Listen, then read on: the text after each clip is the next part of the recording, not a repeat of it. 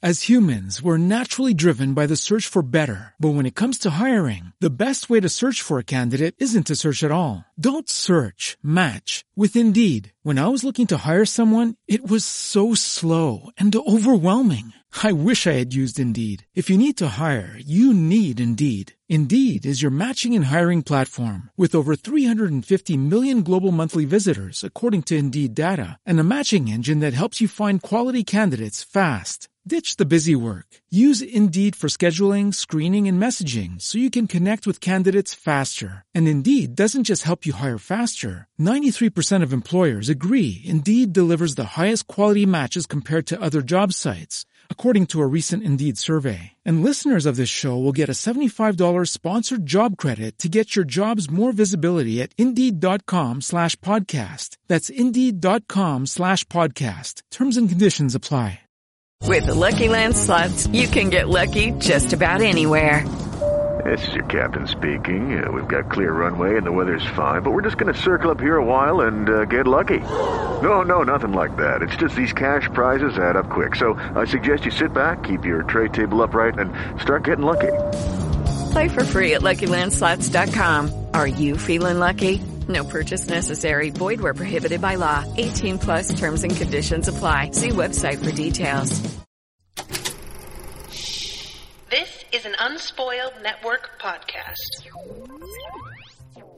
This is Spoil Me, covering Elder Empire Shadow Book 3 of Killers and Kings, chapters 3, 4, and 5. In these chapters, well, everybody's trying so hard to cooperate in these chapters. Everybody really is like, let me let me just really give it a chance. Especially Shera. And it just goes to hell in a way I could never have really seen coming. Welcome to Spoil Me.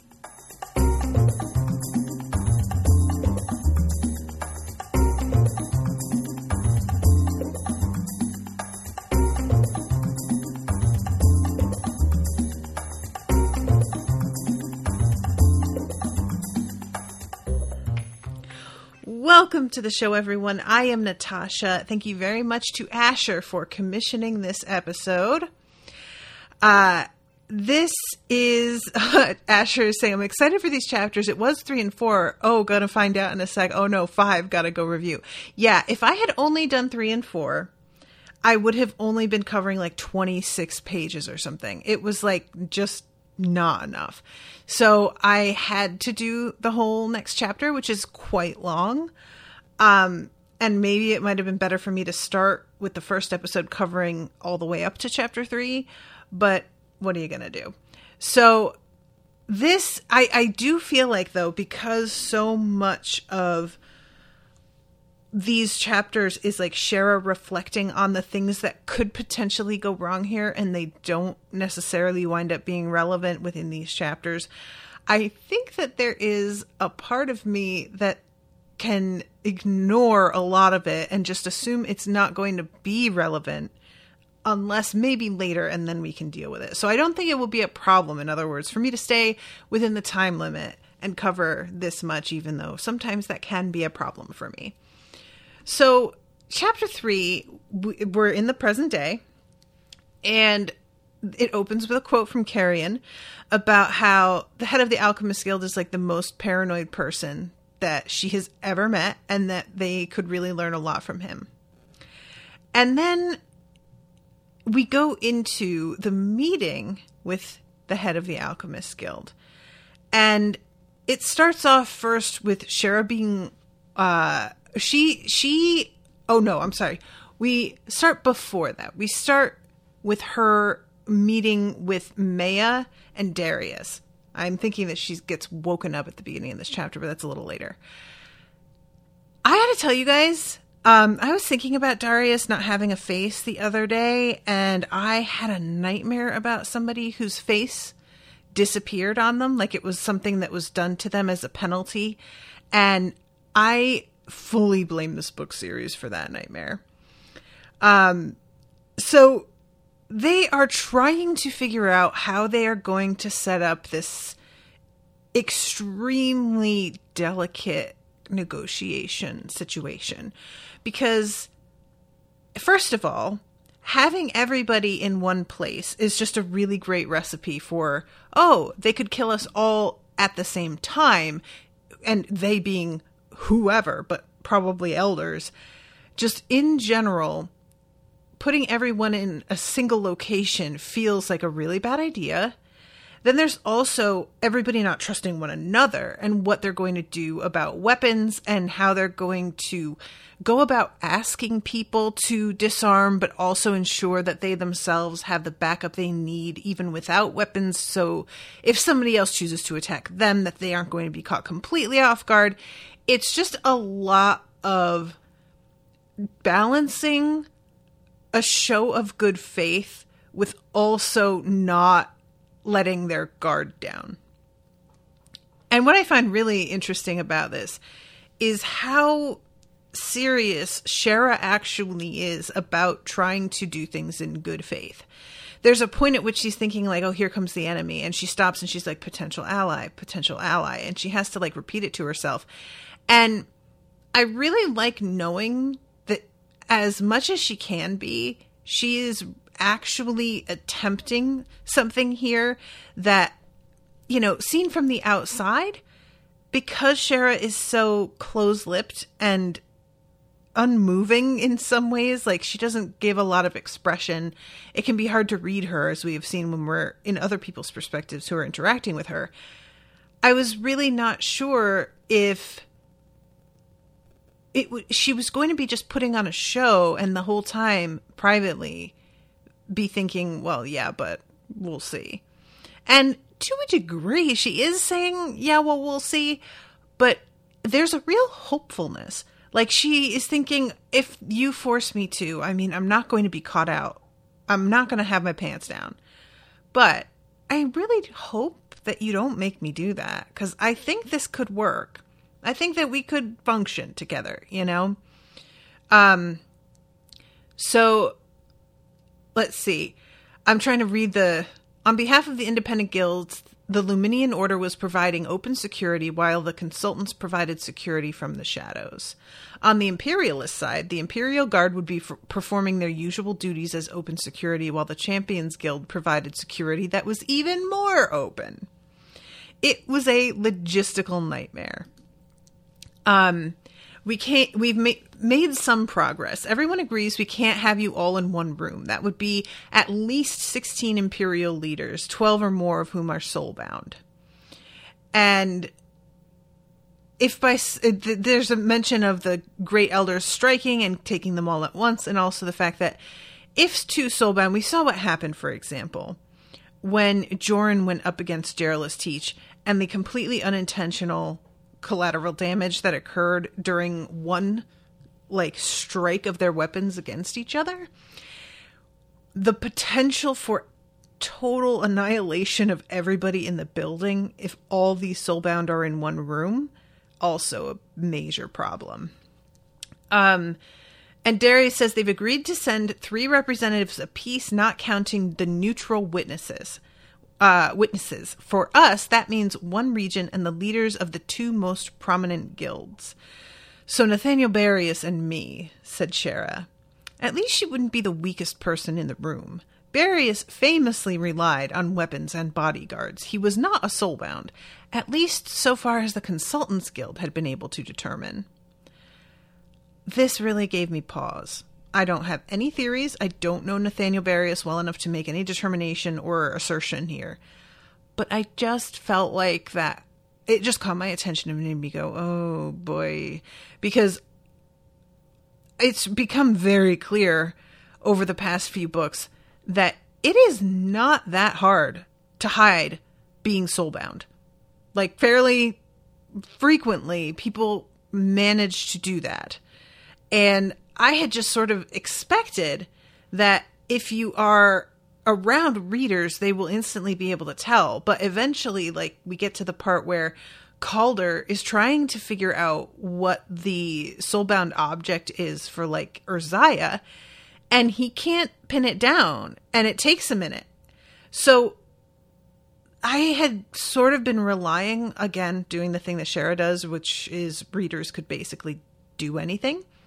I've been sort of relying on the idea that like readers are going to keep people honest, but the more we learn, the more I realize that like a lot of people who are readers aren't necessarily flawless at it. And if you have something that you keep sort of unobtrusive, like an earring, say, it can go under the radar quite surprisingly. Um, like he was married, Calder was married to a woman wearing a soulbound object in her ear. He was uh, having sex with her, I have to assume, when she had like right near it. And he never picked up on it. And he is like a decent reader. So, yeah, it just made me kind of concerned. I don't like being poked like this. I feel like this is purposeful.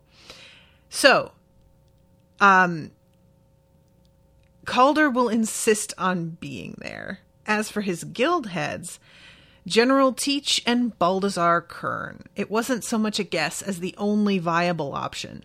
Either of them could crumple her into a ball with one hand and swallow her whole. Which I really do like how aware Shera is. Like, she is a badass and she does what she does, but she's not, f- like, fooling herself that her strength is sheer combat. Her strength is sneakiness. Her strength is being unseen and then doing the thing.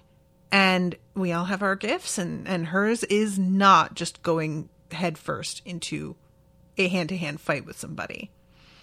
Um, so I love this when they're talking about like escape routes. East window. We secure an escape route at the bottom. If the worst happens, I grab Barius and jump out. Which we find out later is indeed like their plan A. That's their plan A. And we don't find out what the other plans are, but it is described as only being, quote, worse from there. I hope that we'll see how, because shit goes very, very left in chapter five. Um, so Darius understandably expresses some. He he is worried about Cyphron being in Shera's hands when she's at this meeting. And she wants to have it with her, and he thinks it's a bad idea because obviously it nudged her into murdering a fucking guild head once already. And she puts it down as like not even worth worrying about because there's no getting the nail out as far as they know. And uh, as far as I recall, that is what winds up happening is that the nails not I don't remember if it's re- like released, but I don't think she has that weapon with her. So it winds up being sort of a moot point. Um and Mayus talking about how people don't know about Bastion. Barius will surely go in with some alchemical weapons hidden on him, and Esther Six is an unstoppable one woman army. On the dark, darker side, Darius said, if Teach and Kern come to blows with Esther, the entire tower is coming down. Everyone else will die. Calder will be armed with the weapons of the Emperor himself. Um, so this is when she's like, yeah, we have to get everybody to disarm. And they argue about her personal safety, but she notes that they don't argue the principle of everybody disarming because truly that is the only option they really have. And when it comes down to it, Maya is like, I just don't like this. I don't like that it feels no matter what we're doing like we're putting ourselves into a trap. And Darius immediately has this like weird moment where he's saying the shadows are stirring. And then the great elders are planning something. They have a hand in this, and I don't know if we're playing into it or against it. I think we find out that pretty clearly shortly. So and then there's a really nice moment at the end where they're talking about Shera's life being at risk. And Shera says, I am not important. If my life's at risk, then that's a bet we're going to have to make. It's not a big deal. And Maya says, How many friends do you think I have left? And I liked that. Maya just being kind of vulnerable for a minute and saying, like, that's actually a pretty big deal. And it bothers me you're acting like it's not because you matter to me. And in that moment, Shera doesn't reply to her out loud. She's just thinking to herself, no more than I do, and I'm afraid we're about to lose some more. But she didn't say it. And I was like, honestly, Shera, the fact that you just like didn't reply to Maya, I don't know if I would I feel like I'd be hurt if I were in Maya's shoes. But I don't know. Maybe that's just what you learn to expect from Shera. Um so then comes the scene where Ayana is waking her up in the morning, forcing her to have this meeting with Nathaniel Barrios, which is super early, and she gets up and strips to take a shower right in front of Ayana and at the the there's a moment when she's super exciting excited for hot water, but it's only lukewarm. And honestly, I felt that in my soul. She winds up taking a super quick shower after all because she'd been really looking forward to something hot. I'm going to assume that it's so early. If they have to light the heaters for the water or something, it's just it had it had only been done half an hour earlier or something. And as a result, when she goes downstairs, her hair is still wet. She's only just got dressed. And when she comes down, there's this standoff happening between her baby gardeners, which is what she is calling the people who used to work for Max, and Nathaniel Barrios' people. And it's very clearly like if she doesn't have the if she didn't have the command in this moment that she does this could have gone very badly wrong. And the baby gardeners are not behaving like proper gardeners. They're very aggro. The whole vibe of a gardener who has been trained and is in control is hovering and being a threat, but not threatening. It, you know what I mean? Like they are around and everybody is aware that they like in a situation like this for example everybody is aware there is somebody here who, could fuck me up if i put a foot wrong but they're not doing anything to indicate that they are about to attack me they're sitting back and observing and being on guard and this where they're actually like growling and waving weapons it is truly undignified is the vibe I get. Just like this is not how you act. And Barrios tries to say, I wanted to come and see you. They sh- like reacted in this way, which I do understand. Uh, and then I abhor violence.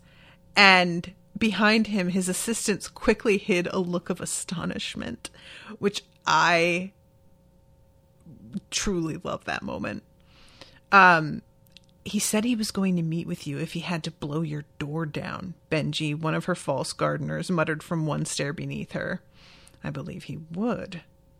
She had only met with Barrios personally once, but she got the impression of a man who was used to getting everything he wanted immediately, as expected of the richest man in the world. So he tells his assistant Fuhrman. Fuhrman is like honestly, if if Nathaniel Barrios turns out to be soulbound, I would be like, he's soulbound to Fuhrman. That's that's his like fucking vessel. Um, but this little scuttling assistant is obviously some of the brains behind the operation, and Nath- Nathaniel tells him to go clear a room. He says it's already done, and as soon as he said that, I was like, I fucking bet it is. And indeed, it does turn out that they are hiding a creature there. And Ayana, she departs to uh, places unknown, which we find out pretty shortly, is to investigate what's going on with this room and what they could have set up. And what Nathaniel is telling Shera here, the ostensible reason for this meeting, is that he has created an elixir that makes you into a champion for several hours, but it takes a little while to actually kick into your system properly. And it leaves you feeling kind of sick the next day, like a hangover. And he wants her to take it immediately right in front of him, despite knowing that there's no way she's going to agree to that because they want to know what the fuck is in it. She's going to want to have it analyzed. So there's a combination of things happening here, and I'll just touch on one thing that I really enjoy, which is when he shows it to her and says, This is our security measure. He knew she didn't know what it was, and he was clearly going to explain, so she asked a different question than the one he was fishing for. Which I am so bratty like this, but I will do the same thing. If I feel you are really strongly angling me towards forcing me into asking you a question when you clearly just want to tell me, I will just be so childish and not ask because I don't understand handling people like that. Like Nathaniel in this situation obviously wants to have the upper hand and show off and prove how like but there are people who just that's the way they communicate and I do not understand because I always am like I want to tell you a story. So here's the setup, here's the story and I just tell it. But there are some people who will say something really like specific because they want to get you to ask them to tell them the rest. And it's like, well, if you clearly want to tell me the rest, so why don't you just like go ahead and tell the story? And so I will dig my heels in, even though it's not reasonable. And I know that I'm being a little bitch because I just hate that style of communication. Just share with me like a person. Just, you know? So, anyway, this whole thing with him is just so tiring. Like, honestly, that's his vibe for me is he is an exhausting person and it does not get any better later on. So um, this is when she says that you know I'm going to take it from you and get it analyzed. So why don't we just cut to the chase? And she says there's no point in pretending. Um and she says if it's poisonous, I will kill you. Too late to take it back. If that is what you say it is, I might still drink it and he laughs and says, I like you, but I don't like being threatened, so I have prepared myself. And he has his assistant whistle, and the ceiling crumples, and then there's this monster that's already dead. And Ayana is on top of it with her shears buried in it, going, Oh, does, is this yours? And Nathaniel says, Consider your point made. And I couldn't help but wonder if that was actually an attempt or if that was for show. I can't decide. Like that feels so obvious and it's such a wild thing to me. I am I don't like being threatened, so I've planted this massive chimera monster. Which feels crazy. And I can't tell. Is that just how bonkers he is? Or is this part of him pretending to be a type that he is? I don't think he's that. Mm, I don't know. Um, let's see. Asher says Nathaniel is adaptable in his outward manner in a way that makes me incredibly suspicious. Ayana fucking with the creature he'd planted would have made anyone else shake a bit in his boots. He just rolls with it.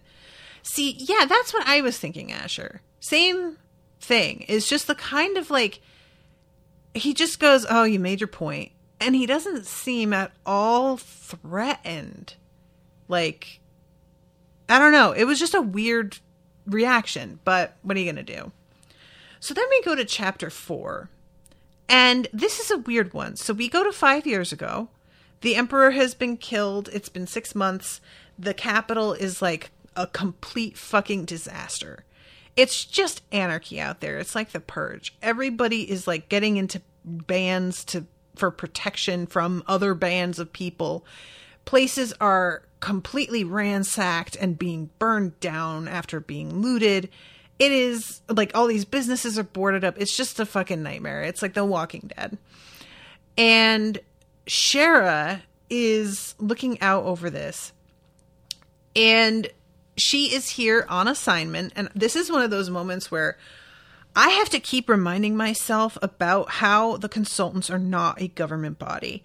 I know that they have clients and we see them working with clients but because so much of what shera does was working with the emperor i keep thinking of them as being a branch of the way they govern instead of an independent contractor that was hired because the emperor needed something really specific.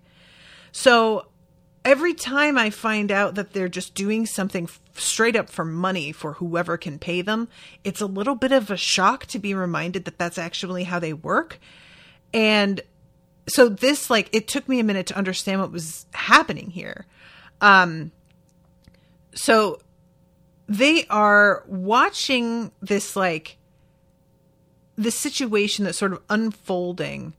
Um there's a couple guards who really look like shit.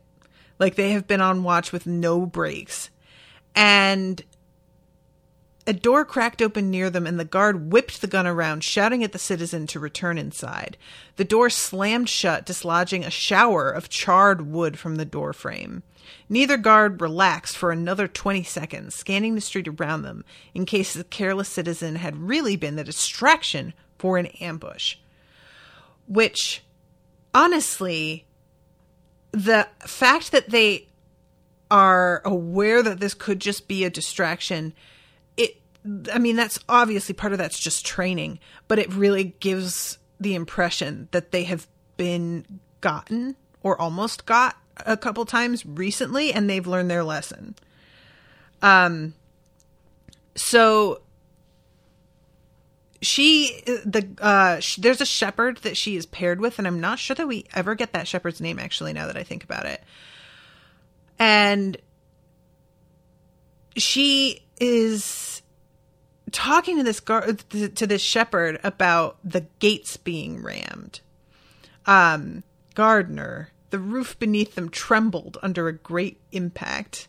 I get it. Let's go Assume primary positions, prepare to signal the masons, and move the decoy into place. Start the cleaning crew in the attic. The cleaners are on standby until the area is secure. Get them started, they'll be fine. The shepherds assigned to cleaning duty usually had no experience in combat and certainly wouldn't be equipped for it. standard procedures suggested they should be kept in reserve until the fighting was over, but there would be no fighting. She was following guild doctrine today, so she had prepared three possibilities a primary plan, a backup plan, and an emergency plan. None involved open battle, at least not from the cleaning crew. This is not actually how this goes, unsurprisingly. And the faster this towering capital home was cleaned, the more impressed their client would be. So they are watching this like group that is going to come in and loot the place. And the, it says there were 86 malcontent men and women down there. Some were survivors of the original band that had faced Albaret security, and some had joined in after they saw the gate of a towering mansion broken open. The siege of Kingston Household had lasted two days and was well into its second night, but was about to break. Now a team of men carried a massive trunk of battering ram between them. And according to shepherds and masons, the ram had been looted from a military museum and was therefore in heavily invested with intent to break down barriers. So, these people are busting in, and she has them fire basically like bombs that will knock them out because she is trying very hard not to kill everybody, which is actually what Yala advised her to do. Yala wants them to make an example of these people to impress the client. So she's just like, show them how incredibly, like, stone cold we are. And Shera doesn't want to do that and feels like, why? These people aren't responsible for the situation that they're in. This is they're like at the whim of the decisions of other people. They aren't useless and they're not bad or irredeemable. They're in a bad situation. So no, I'm not going to just kill them all. Um and it takes a lot more effort and is more expensive to not kill them. So she recognizes that this is going to be like a fucking problem that she's probably going to be talked to about later. But she's going to just do what she thinks she should do. And I feel like this is very much the influence of Lucan because I don't know that Shera a few years earlier would have made the same call. But so there are a bunch of um, Masons, as it turns out, that are like mixed in with these rioters as well, which I found pretty fun. I keep forgetting how much they're like, how much they infiltrate things. And when they go down uh, to, or they're viewing like the whole situation, all of a sudden there is the sound of a sparrow and everybody freezes because, oh God, I'm sorry guys. I don't know why I had a timer off. it's I clicked repeat. That's why, because I just did it again. Um, but this sparrow sound is a signal that there are enemies coming. And so what they had been going to do was like cart all of the bodies away. And it looks like it went like perfectly according to plan. But then this other group shows up and it completely changes the game. So this is one of those sort of roving bands. There's no predicting when they're going to turn up. And they come on the scene and just find the place almost busted into with a bunch of people who have been knocked out, who are also ripe for looting as well, as they are completely unconscious and down already. And this is.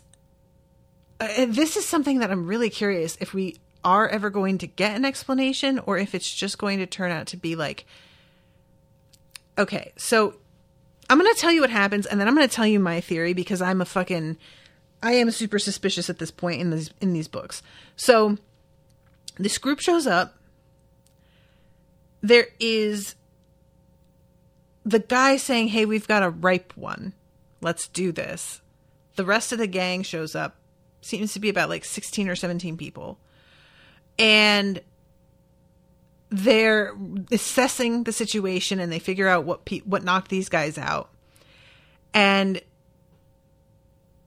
Shera is thinking, okay, well, the shepherds are really good at keeping low and taking cover, so I'm going to trust they can extricate themselves from this situation while these people are looting all of the other bodies.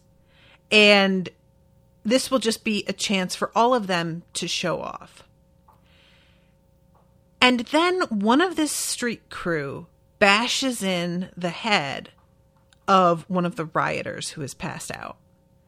And all of a sudden, all of them are just like, yeah, we're killing everybody.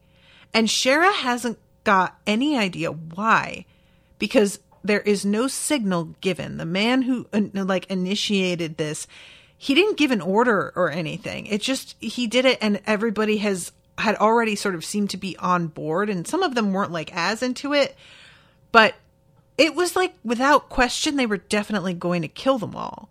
And so she has to have them engaged in combat after all, which is not what she wanted. Now, this is just me being suspicious of Yala at this point. But Yala really wanted Shera to kill them all of these rioters. And Shera was planning to not do that. And then these people who just happened to show up with perfect timing to completely ruin what was going to be a bloodless plan. I'm just saying, this feels like Yala. This just feels like some shit she'd do because she wanted it to go away that she wanted it to go, did not appreciate that Shera was planning a different thing, and decided she was going to force the issue. And I think that's why everybody started like attacking these unconscious people without ever having to have a signal because they were on assignment. I think that these people were planted here. And I don't know if they realized what a suicide mission they were on, but regardless, I mean, you could probably just take this crew and offer them money to go and like check a thing out or like plant the idea in there. You probably don't even need to bribe them. Just like have somebody mention, "Oh, did you see everybody went down out in front of that giant mansion full of loot?" And I would just send them over in that direction. I feel like this is highly suspicious. There just the whole way this went down. And long story short, the Consultants Guild like wins, but they're not all trained fighters. So it's not like a series of really clean kills that are quick and done. there's a lot of missed stabs and just things, you know, things just like kind of being messier than they really need to be. Um, and there's a guy who almost gets Shera, and this dude gets his hands cut off by Lucan's uh, dagger. Let's see, one hand, because uh, the guy is about to pull the trigger on her. And he asks her if she's hurt, and she's like, mm, I'm only hurt enough to get us off duty for a while. And he's like, Oh, actually, that's pretty good. Perfect chance to get a look at their archives. Lucan had a question stuck between his teeth, and he hadn't stopped fiddling with it for half a year. If that isn't the best way to say that I've ever heard. Oh my god. It just immediately made me think of like being in the movie theater and I just had popcorn and there's a piece of popcorn stuck in my teeth and how like the entire movie you will be half focused on the movie and half focused on trying to get this fucking piece of popcorn out of your teeth. That is just such a good way to say that to me. Um why had the High Council wanted Shera to kill the Emperor ahead of schedule? Because Yala has something going on with the elders. I have to assume at this point. Something is janky here. I don't like it. And the fact that Shera was supposed to die after the killing of the Emperor, like that was, she would have fulfilled her function and should have been taken off the board according to like Kelarac. I just I don't know. I feel like Yella is mixed in with this somehow, and maybe she's not aware she is. Maybe she's a fucking sleepless. Like I genuinely have no idea, but something is messy in there, and I'm. Mm. Um. So let's see. She says, Don't spend all your time in the library. And he says, Of course not. I have to read the rest of the island too. Shera almost stabbed him, and that's the end of that chapter. So now I've got a nice 20 minutes, 22 minutes to talk about just chapter 5. All I have to say about chapter 5, the first question I have is there is a mark on Calder's arm that was given to him by Kelarac. We have seen this mark, right? This is something that happened that has been there for a minute, right? And apparently he had just managed to hide it effectively up till now. It's not new, is my point. I just want to make sure. Um, oh, sorry. In the chat, George says, Isn't it a part of how they are governed? The emperor was their number one client and built the guilds into their society. Sure. And like that's, but they still, you know what I mean? Like I keep thinking of them as like the military. And that's just not actually true. Um, Asher says, without the emperor, they're suddenly more of a free agent, but they're so used to being part of his plans and governing style that clearly they're not really just, uh, really ready to step back into being only hired help. Um, George says, in a world of intent, a museum feels like a crazy concept to me. True. And George says, yes, it's how he got better control of the Leviathan. Thank you, George. I was like, I remember him getting this mark, but I couldn't like put my finger on how that worked. So basically, the whole gathering here is like the planning of it, trying to figure out what it is the elders want. And if they're trying to make us do a thing, should we do the opposite? Or is that what they want us to do? And basically, them getting together here, the whole question was the elders are doing something. And Darius is like, they're clearly, they're mixed up in it but I just don't see what it is they're planning. And their theory is that the elders do not want unification of the guilds. Well, the elders would encourage this exact incident, wouldn't they? They would want everybody in one place to all see how Calder, the emperor, kind of, the emperor is marked with Kelarac's mark and there is no surer way to suddenly have it be that nobody trusts anybody. This is ideal, actually, for splitting the guilds up. And it's a shame because it really seems to have worked completely. Like there is no question. And especially being in Shera's head and seeing how much she is willing to give Calder the benefit of the doubt, Shera is astonishingly reasonable. It's almost like, is there something going on? Because I I kept wondering if she was being influenced because she is so much more receptive to Calder and willing to give him respect than I was thinking she would be. That a part of me almost felt like a little suspicious of that. But she seems to truly understand that he isn't the one who killed Lucan. And there's an overall like attitude that he has that she keeps thinking of him as this incredibly egotistical sort of child, which granted, I do too. It's not just you, Shera. And I, I constantly say that in the show about how, like, he'll surprise me by being fucking reasonable. But she is starting to see that actually he is trying and that there is a sense to all of this of him realizing the gravity of the situation and what they're actually up against. And she has a moment where she's remembering him fighting the handmaiden and is like, yeah, this man has like seen things the way that I have seen things. So I really think actually that he gets it and what he is doing is in good faith. Um and it's just such a bummer because I was getting really excited that she seemed so open to a conversation with him. And then this happens and blows it all to hell. And I have no idea what is going to happen in this fight because the prediction has been basically that the entire building is going to go down. And I have to assume Shera's got fucking. She has taken the potion that Nathaniel gave her. I almost called him Nefarious a combo of Nathaniel Barius, I guess. But I think Nefarious is actually kind of a dope name. So if anybody wants to write that down. Um but he has he gave it to her and he has also taken it is my understanding. And she has a kind of vibe that he probably took it sooner than her.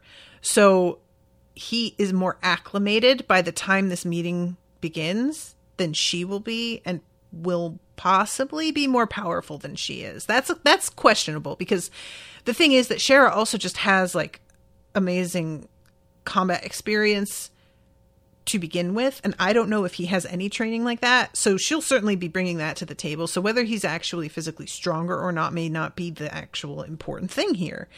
But if if everybody makes it out mostly alive, I like to think that Shera is going to think back and realize that this could have very well have been a situation that the elders decided to put in place and maybe they should do the opposite.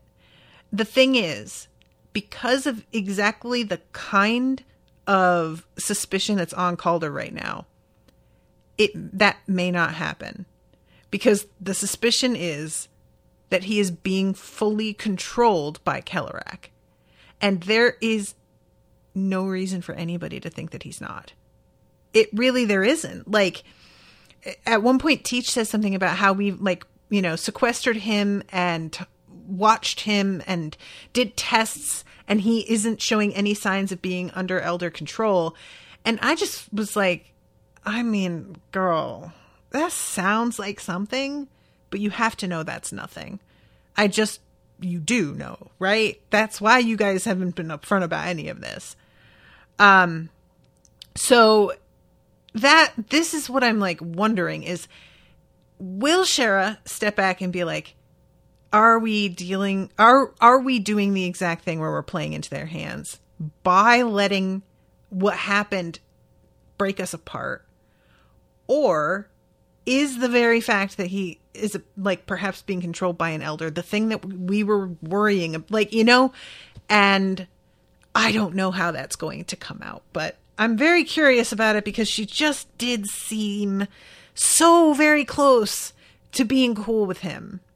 Um, so anyway, I just wanted to talk about that off the top because I, it's just so frustrating. It's just they were so close. So the chatter begins with uh, Jordan telling her that it's safe to drink, and she does.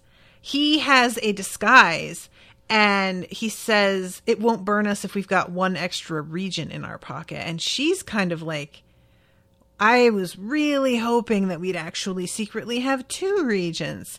And he says rebels are buzzing up a hive in Axis. I'll tell you one thing Lauralee can't resist, and that's a cry of distress. Yeah, that sounds suspicious also. A very particular thing that would cause this one particular regent who is kind of well known for like putting conflicts to rest and wanting peace and being reasonable, calling her away and leaving behind the two regents who seem like they would be the least tolerant of like come on. Um so personally shera thought lauralee could have waited one more day before running off to another continent but it was too late to ask her opinion now and this just already I was like, oh, this is not going to go. This isn't going to, it's going to be bad. So hundreds of uh, wary eyes watched them from windows on the capital streets, but only a handful had gathered to watch them. They hadn't publicized their route beforehand. Inside the palace itself, though, thousands had gathered. And the people in the palace are as she puts it, not angry exactly, but they did not look happy.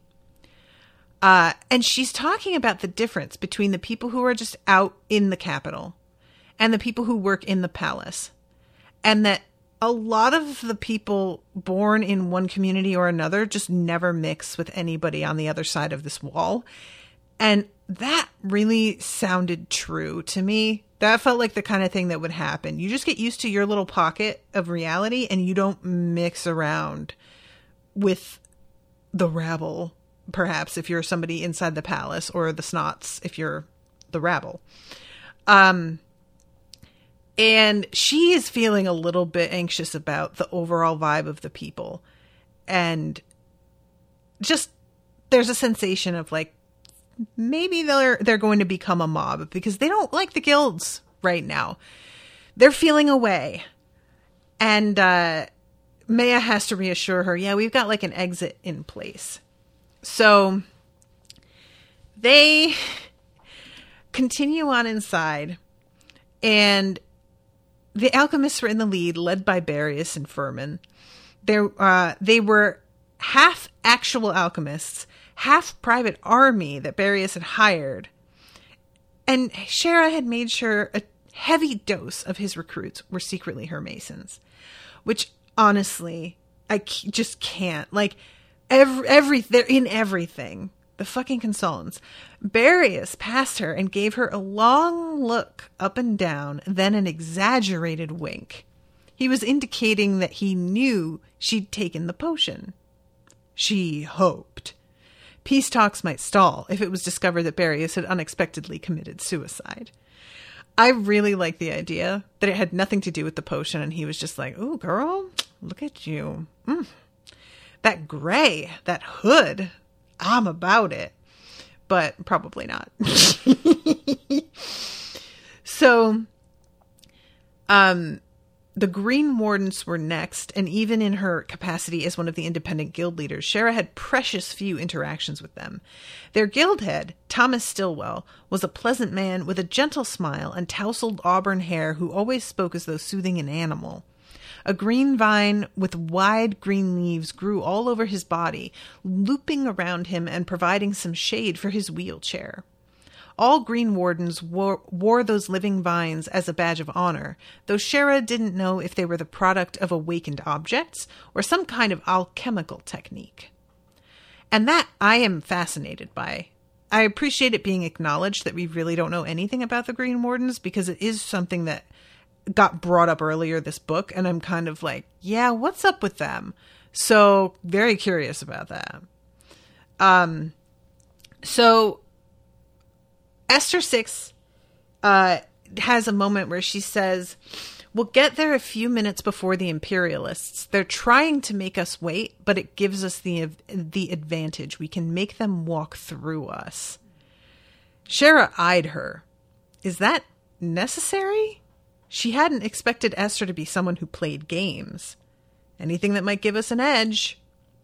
So this is funny to me because Shera Shera has times in the midst of all of this where she's very aware that she's playing a role and she's going to do her best to play it and she has to have a certain carriage and way of speaking and a, a mystique to maintain. And she knows that. And then there's moments like this where she's describing something as playing games. And I'm like, yeah, Shera, of course it is. That's all of it. It's the whole thing. Like she seems to think that there's times for games and then times to not. And it's like kind of always times for games, really. And I just guess that she doesn't really want it to be true. So she's just going to pretend it's not. Um political theater, man, it's very important. Read Dandelion Dynasty. Um so she says something about how Esther has probably done this kind of thing before and she's like, Yeah, well, I did help build the empire from scratch. And that is not just getting into fistfights with elders. So, yes.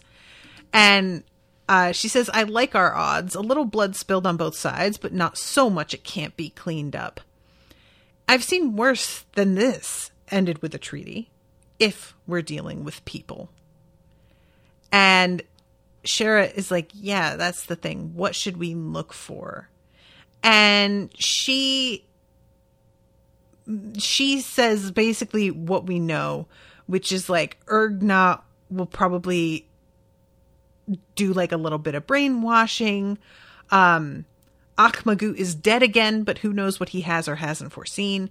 Kelarac likes to buy people. If we suspect someone of reporting to him, we can track down their behavior, see if they have any cult connections, or if they've stolen any private artifacts, which is just hysterical because that's everything that Calder has ever done.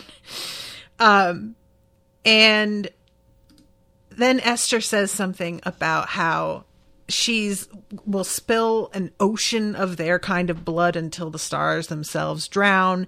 And Shera is like yo what was that? And then Esther goes Oh, that was actually a quote from Heart Like a Churning Sea, which is a play about me and, you know, the creating of the empire, and I'm a character, and that's like one of my lines. And Carrion slips Shera a note about how Candle Bay Playhouse still does that play every summer for Shera to like make conversation about it. So I guess this is them trying to sort of court Esther or get her more solidified as an ally. And Esther says to Shera, we should go see it. And I was like, I'm not sure if that's just a, hey, it would be fun because we've been talking about it, or her kind of being interested in Shera. It's possible, you know, I don't know. Um, but there's no real like description of her body language or tone when she says it. So I think it might just be nothing. So this is uh, when Calder Marten comes in and it says she was somewhat surprised to see he hadn't come in a carriage or litter. His red hair was neat and combed, his short beard trimmed, and he had adopted an appearance of poise and confidence. He had chosen not to dress like the Emperor, which she respected. He wore much the same thing she had seen him in before a long brown coat over a white shirt and blue pants, the clothing of a navigator captain. Instead of a hat, though, he wore a crown and not the fake silver crown that his body double had worn at the fake coronation in the imperial the fake coronation the imperialists had hosted a week or two before which i really do hope that we get to see some of that in calder's book because the fact that he won't have been at the real coron like well it'll be a fake coronation but i'm just dying to know how that went um she had to wonder if that was a deliberate threat toward her. To one side of him stood Geraldus Teach, And she is still very not pleased with Shera. You know, it's uh, been years now and she has not forgiven her. And Shera isn't mad about, about it. She's just kind of like, I get it. I did what I had to do. I don't feel guilty about it. I know I did the right thing, but also you have every right to be angry at me, and that's just going to be what it is. And sometimes it just do be like that, though. Um, and then we have uh, the head of the Champions Guild, and he has just got a much more like aggro look. Teach has a sort of polished professional thing going on, and he does not at all. And he has a leather satchel um, Shera was sure it contained his soul-bound vessel, reputed to be the helmet of his armor, which allowed him to enter a powerful berserk state. Um, so they all hand over their weapons, and it seems like they really did, like, in a show of faith, actually do this. And they begin to uh, the there is this moment here. Um, Esther turned to General Teach. Teach, I heard you gave Jorn a beating with his own sword. The way Shera had heard it, the two swords had clashed and everyone had been lucky to escape with their lives. But she respected Esther giving face to the guild head. Although Teach had paled and her voice trembled. No, I didn't. I mean, it was hard fought. I had lots of help Shera thought she heard a gulp. What had happened to Teach? And for a minute, I'm like, oh my God, is this somebody else on Calder's like crew disguised to look like Teach? Is that a thing they can do in this world? I genuinely thought, is this just not Teach? And then all of a sudden, Shara is like, oh my God, she's fangirling. She's meeting a girlhood hero and was not ready to be like, spoken to with any sort of admiration and she does not know what to do. And I like that it says Esther pretended not to notice, which is probably if you're somebody like Esther, you run into this a lot. And so you just have to be cool about it. And I really do enjoy this moment. I, I hope it's exactly what it looked like and that Shera wasn't misinterpreting and it's some whole other thing. But this just made me laugh because I was just imagining who it, you know somebody like that I might know that I admire saying anything like this to me. I couldn't even like think of a person as an example, but them being like, "Hey, I heard that you were a complete badass about this thing." I mean, that's it. That's that's the end of my book. I'll end with that. I'd be perfectly happy. Um so we have more of fucking Barius. It turns out nobody has told Shera about the way that Barius's like entire guild broke faith. Um, eight out of ten of the alchemists supporting my guild canceled their contracts, and I know why. And it's very much implied it was under his command. And he says it was that was bad business, I admit, but Everything's on the table now, isn't it? Shera wasn't sure what that meant. And I was like, yeah, because it doesn't really mean anything. Basically, it's just like water under the bridge where we all have a common enemy. Can't we just put that aside? But it's not saying that. And that feels exactly right because he doesn't talk straight, you know? Um, so finally, Calder is like, look, guys, everybody has fucked everybody else over. We all have done it. We got to put that aside right now. And she's kind of like, all right, yeah, that's definitely how I feel. I'm all right. I'm feeling this. And, um, she is watching him and it says this was her chance to figure out whether she could work with him, the man whose wife had killed Lucan. Though Esther was supposed to lead Shera and Barius in, Shera took the lead, falling in step with Calder. He looked at her with surprise. When this is over, we need to talk. And they have a little back and forth, joke about whether it's easier if you see the knife, and Shera is like, she hadn't found that to be true. It was a lot, people seemed happier when they didn't see death coming. And I was like, 100%. Yes. If my death is going to be like sudden, I feel like I would massively prefer that than hearing, oh, like you have eight months to live and just watching the fucking countdown. Um, and by the end of this interaction, she seems to have a lot more faith in him. And honestly, there is a bunch of negotiating here that I'm going to low key skip because it isn't going to be sustained. I have to assume. So it doesn't really matter. but there is just it's a a lot of sort of back and forth getting down to the fact that the regents want to go back to sleep and they're sort of banking on getting this empire to a place of some stability and then bailing and i mean they, it seems like if you are destined to be woken up intermittently you would just always want to be going back to sleep and it makes me wonder about Shera you know, I just she I know it's so literal, but the fact that she sleeps so much, it just feels like something. I don't know. I keep going back to this. Um so I'm like I said, I'm going to skip a bunch of this, but I want to read the actual moment where Esther notices what's going on with Calder because everybody's making negotiations amongst themselves and it has to be Shera who's like, "Hey y'all, um I know that you guys are talking about how you're going to make this work and that's fine, but also can we talk about the elders because that's the actual problem." And I think it's the head of the champions who like gives her a nod and is sort of like, "Yeah, thank you for getting this back on track because that's the actual issue we really should be focusing on." And then we have the ends of Esther's hair had begun to drift upward. And I was like, Word? What? What happened to your arm, steward? Ah, yeah, this. uh, I have nothing to hide from you, Regent, and I would love to get your guidance on this mark after the meeting is over. Roll up your sleeve. Uh, as you suspect, I, I did receive this from an elder, but he has no influence over me. I assure. He lost his breath as Esther's hair and coat began to blow in the beginnings of a storm. Even separated from their vessel, Soulbound didn't lose all their power, and Esther's rage was stirring up the tiny remaining fraction of her gifts. She looked like she was about to leap on Calder and tear him apart. Shera felt sick.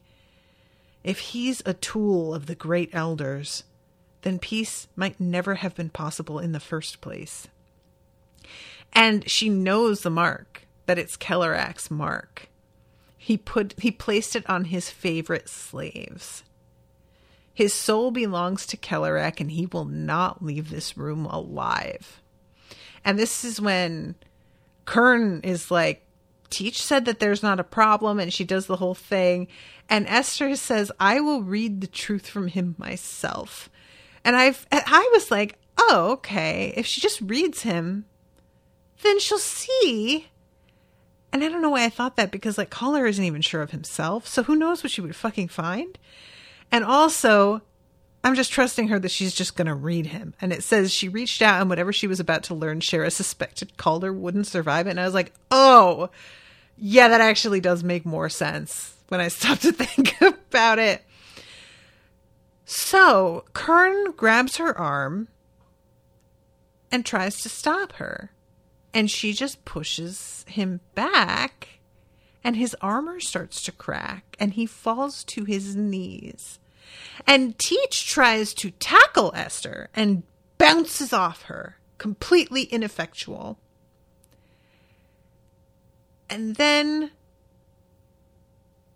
Shera says Calder had been an elder puppet from the beginning, and if Esther hadn't noticed, they would have fallen right into Kelarac's hands. And I'm like, but would you? But would you?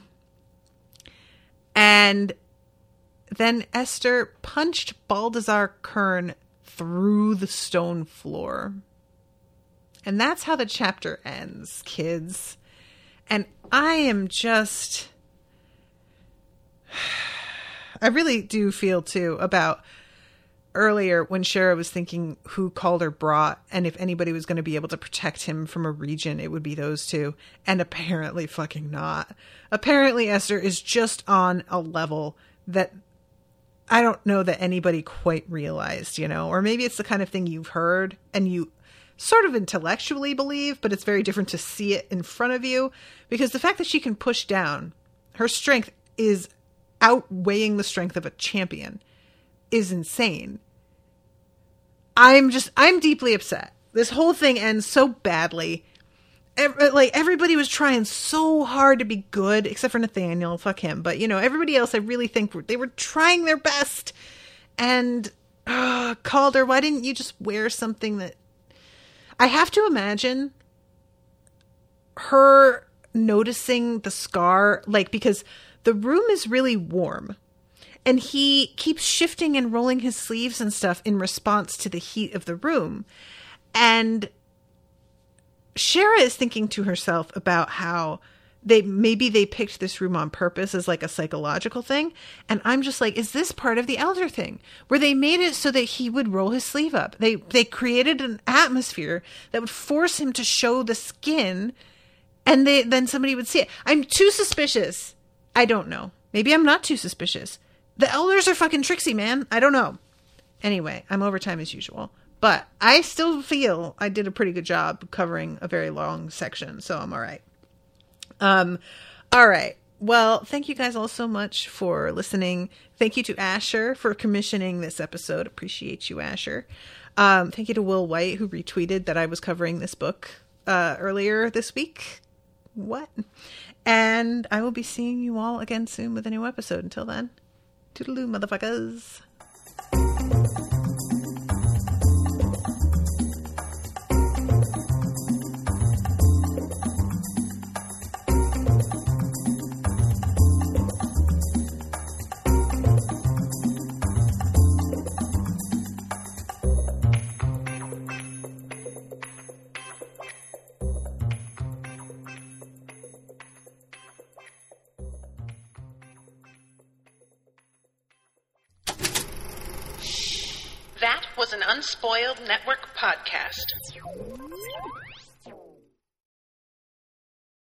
As humans, we're naturally driven by the search for better. But when it comes to hiring, the best way to search for a candidate isn't to search at all. Don't search, match with Indeed. When I was looking to hire someone, it was so slow and overwhelming.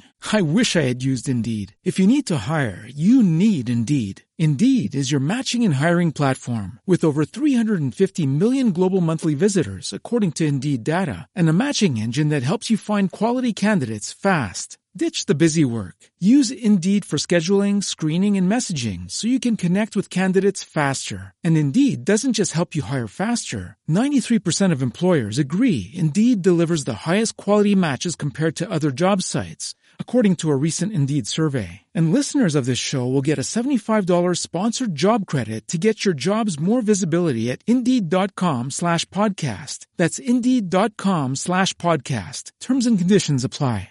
With Lucky Land slots, you can get lucky just about anywhere. Dearly beloved, we are gathered here today to... Has anyone seen the bride and groom? Sorry, sorry, we're here. We were getting lucky in the limo and we lost track of time. No, Lucky Land Casino, with cash prizes that add up quicker than a guest registry. In that case, I pronounce you lucky. Play for free at LuckyLandSlots.com. Daily bonuses are waiting. No purchase necessary. Void where prohibited by law. 18 plus. Terms and conditions apply. See website for details.